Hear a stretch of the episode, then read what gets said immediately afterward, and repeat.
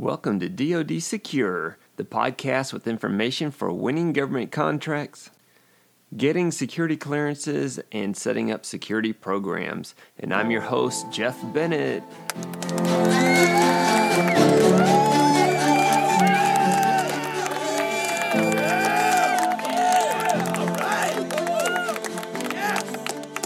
Hi, everybody, and welcome to our podcast and our video called DoD Secure.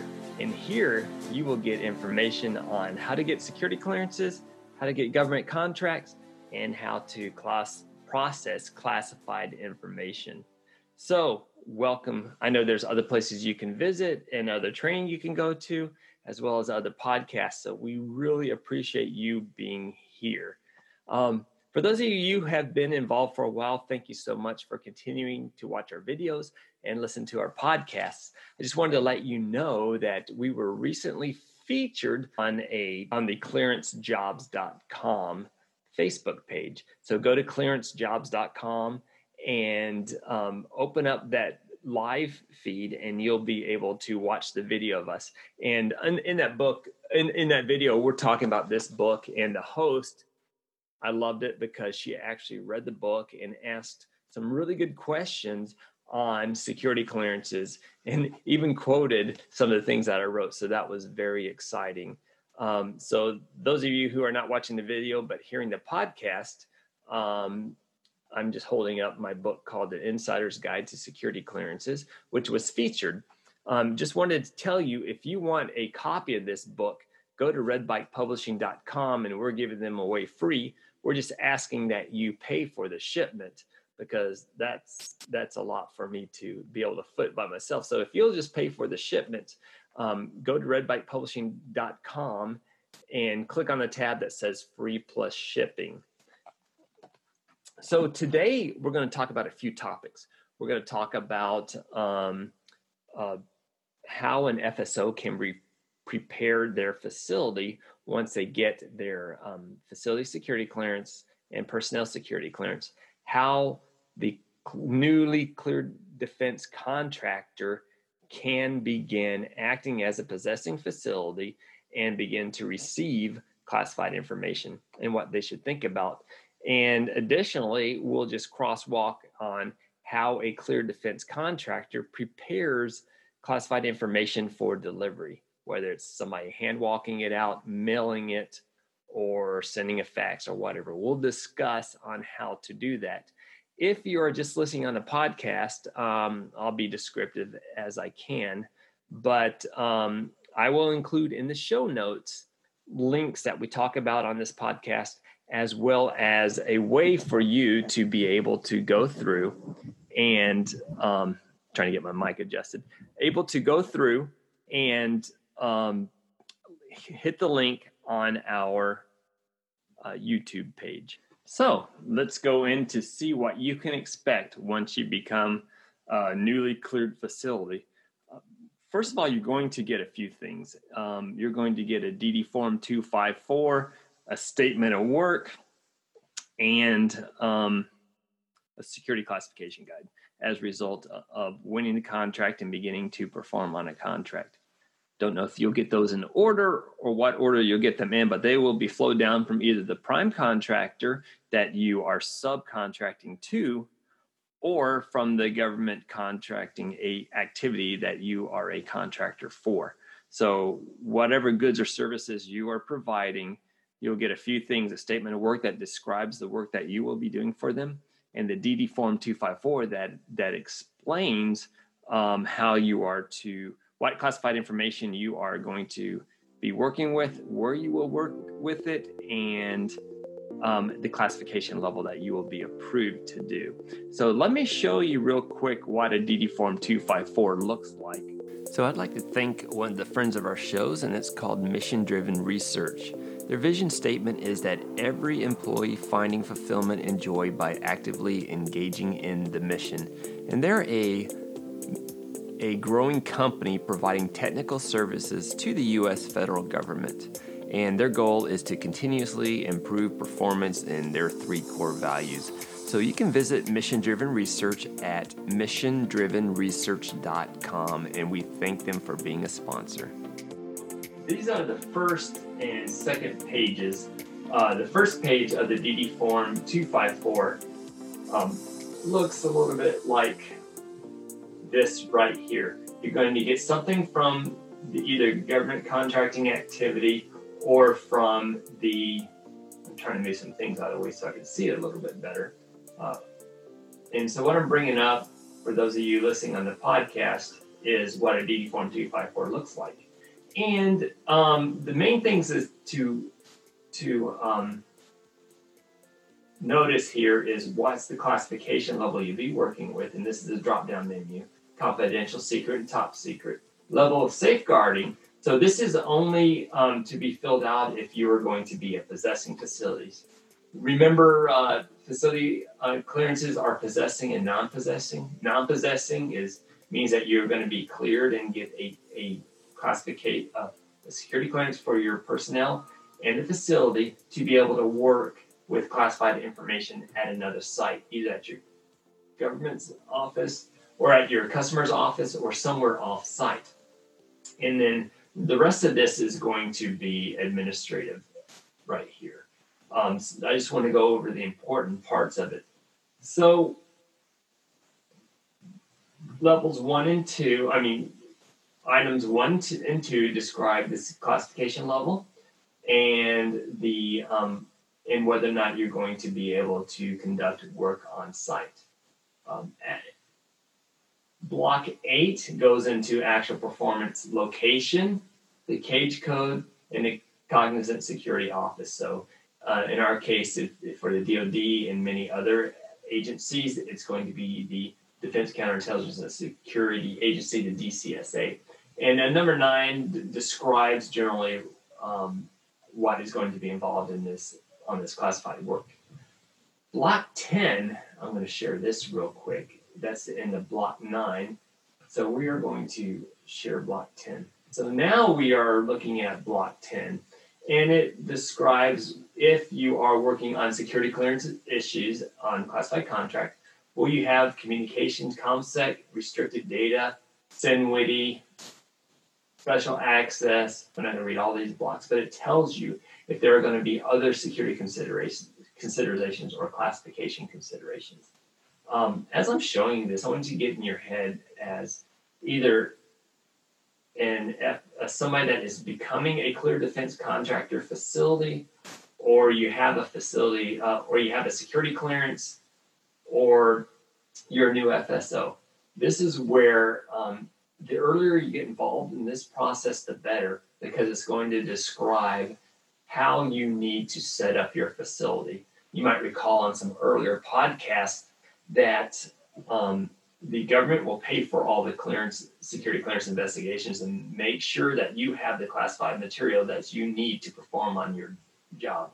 But you, as a clear defense contractor, are responsible for setting up your own security program.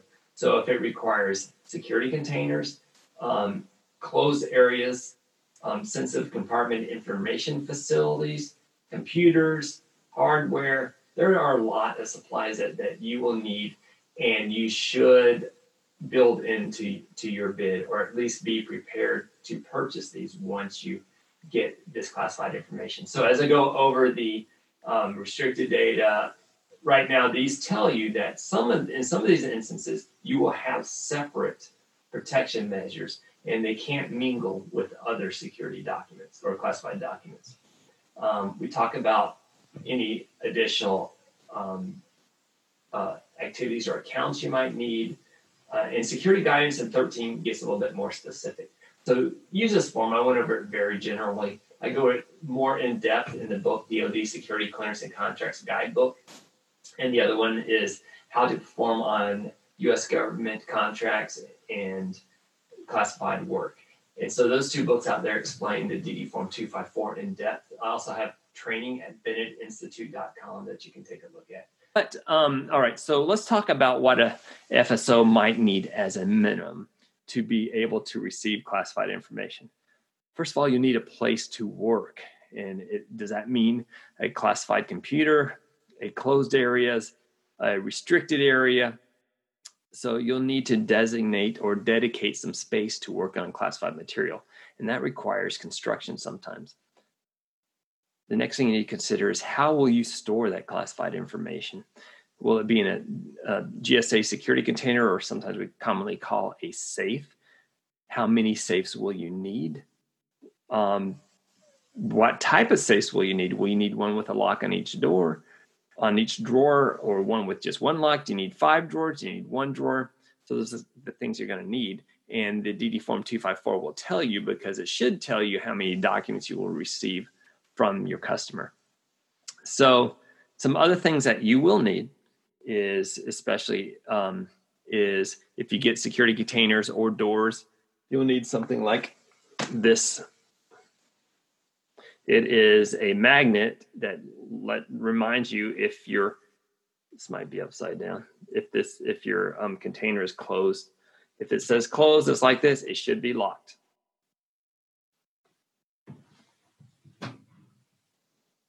And if it's open on the open side, the open side is red with white letters. The closed side is white with red letters. That should warn you that your security container is open. Before you leave it, you need to lock it up. So this is a helpful reminder. There is something else I dropped down here too. Um, this is a combination reminder. It looks like a telephone keypad and used to be a rotary dial, but then um, they became square and now it looks more like what you might find on a cell phone. But the whole point is here you should mem- memorize your combinations. You should not write them down anywhere because the combinations are classified uh, they're classified to the level of what the combination protects. So some people spell out a word and then make the number combination correspond with that word. It could be a six letter word or the first six letters or the last six letters of a larger word. Either way, it's up to you. All right, so there, those are some items that you need. Now, if you are doing classified work and you know that you're going to have to remove classified information from your facility, you'll need a few supplies as well. Many of these supplies are envelopes of some sort, durable wrapping tape. It's got lines in it. You may not be able to see the strings, but it's rip proof. Maybe some boxes of some sort, some additional wrapping paper. and stamps. These stamps help you mark your classified packages or stuff. It has a, it has a classification level on them. So let's talk about what happens when you win the contract and you've got your infrastructure in place, you've got your security containers, and now all the classified information is starting to arrive. All right, so maybe your customer mails the classified information. I'm using some old material that I had used before when I when I did some classes at college. Um, you will you should receive when you if classified information comes either mailed, hand carried, or whatever from from your customer from somebody that's authorized to send it to you. You will receive an outer envelope, and on that outer envelope, you should have an address for who it came from it should be a generic address, not by anybody's name. It should be like here we have commander on it, or you might have might say security on it, and then who it's to. So it has it might have a position name on there. This one says to the FSO, but there should be nothing on this envelope that indicates whether or not the contents are classified. So I'm getting to a point here in a minute where I'm this is just an outer envelope. And we're going to build this in reverse as I tell you how to disseminate information from your facility.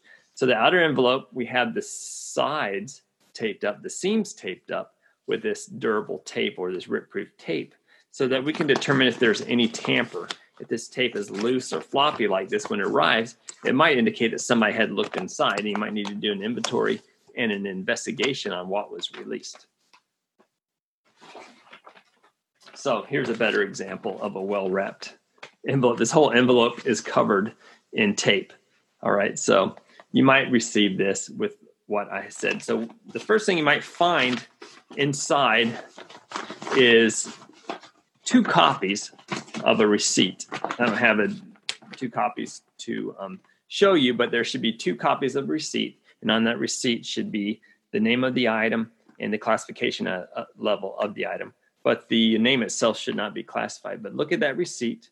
If the name is classified, you're going to have to protect that receipt as classified.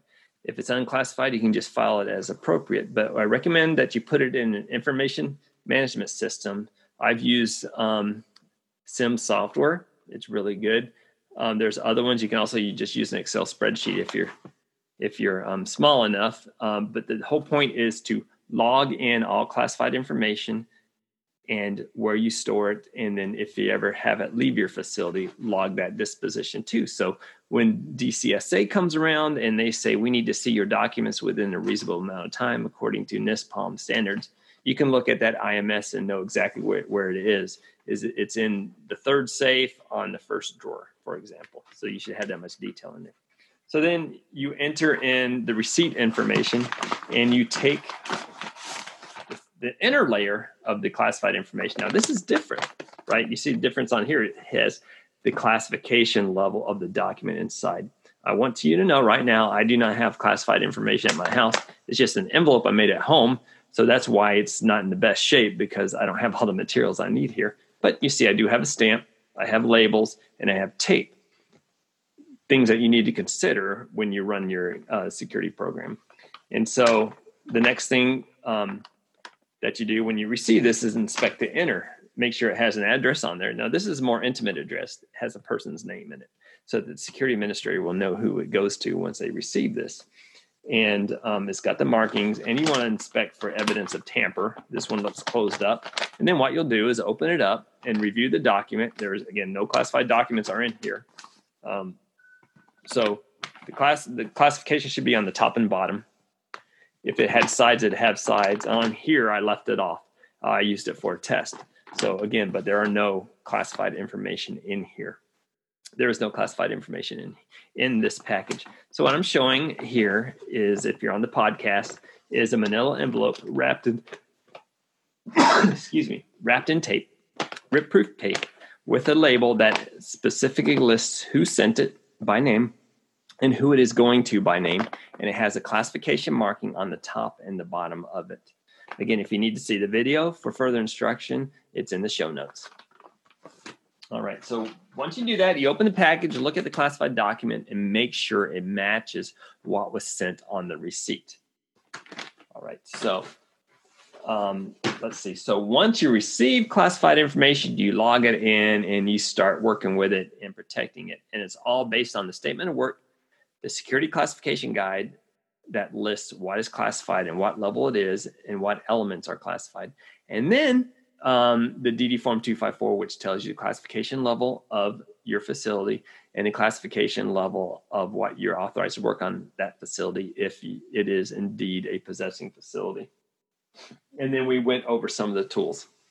Now, let's do this in reverse. Let me show you how to prepare a package for, for mailing. All right. So you take your classified information and you and you log it out of your IMS. You want to acknowledge that this document is leaving your facility so you don't have to account for it anymore. And you want to know you want to acknowledge on there how you if you're mailing it. So there are ways that you can mail classified information. again, it's in my book, DoD Security Clearance and Contracts Guidebook and how to win U.S. government contracts and perform on classified work. Um, it gets specific. It's also in the NISPOM. How you want to mail things or courier them is specifically by classification level. Um, so what you want to do is put your classified information into a manila envelope and then wrap it with that rip proof tape. Put the classification level on the front and back of the envelope. Put two receipts either inside of this inner envelope or on top of the inner envelope. Then, after you make sure it's addressed properly to the right person and to the approved classified mailing address, you prepare it and wrap it in a vanilla standard envelope that does not provide the classification level. Wrap it up. You notice there's no classification level on here, it's just marked and with tamper proof tape and then um, put another label on it that's more generic. Again, log it out of your IMS and bring it to the mailing facility that is appropriate for it. Also, um, I mentioned this book already, and I just want to show you. In this book, DoD Security Clearances and Contracts Guidebook, deep in the heart of it, talks about how to receive classified information, how to prepare your facility for classified um, to reception of classified information, and how to disseminate it. And inside here, I, I made this handy guide, and I'm going to make it available online. That um, if you register for our newsletter, you'll get a copy of it. But it lists step by step how to prepare a document for shipment. And again, it's this book. It's available on our website. But the first five people that go on my website and register on any one of my um, forms, there's a form on my website at redbikepublishing.com, and you register for it, I will send you this book um, and I'll be notified. So the first five people that do that, please do that, and I'll send you an email in return after you after you register. You'll be registering for our reading list, and you'll receive our newsletters. But I'll also contact you and get your um, mailing address so I can send you a paperback copy of this book. This book, Insider's Guide to Security Clearances, or this one, either way, um, I'll ask you which book you would prefer. Yeah, that's it. So I would like to thank you again for joining us. I'll be back again next week for another um, version of this podcast and video. If you have any questions ever, just email me at editor at redbikepublishing.com. Before we go, I'd like to thank another one of our sponsors, and that's Ron Sykstus at www.securityclearancedefenselawyers.com. You're filling out your SF 86 and suddenly you realize you have red flags. You need good advice before submitting it. Get Ron involved as early as possible in the security clearance process, and is always best to have him review your problem questions and answers before you submit the SF 86. You can call Ron at 256 713 0221. Thanks again, Ron, for sponsoring this podcast. And we thank you, everybody, for joining us for this podcast. And as usual, we know you have better places to be, and we are really grateful that you chose to be here. And again, if you have any questions or comments, please visit us at redbikepublishing.com or bennettinstitute.com or email us at editor at redbikepublishing.com. We'd love to hear from you.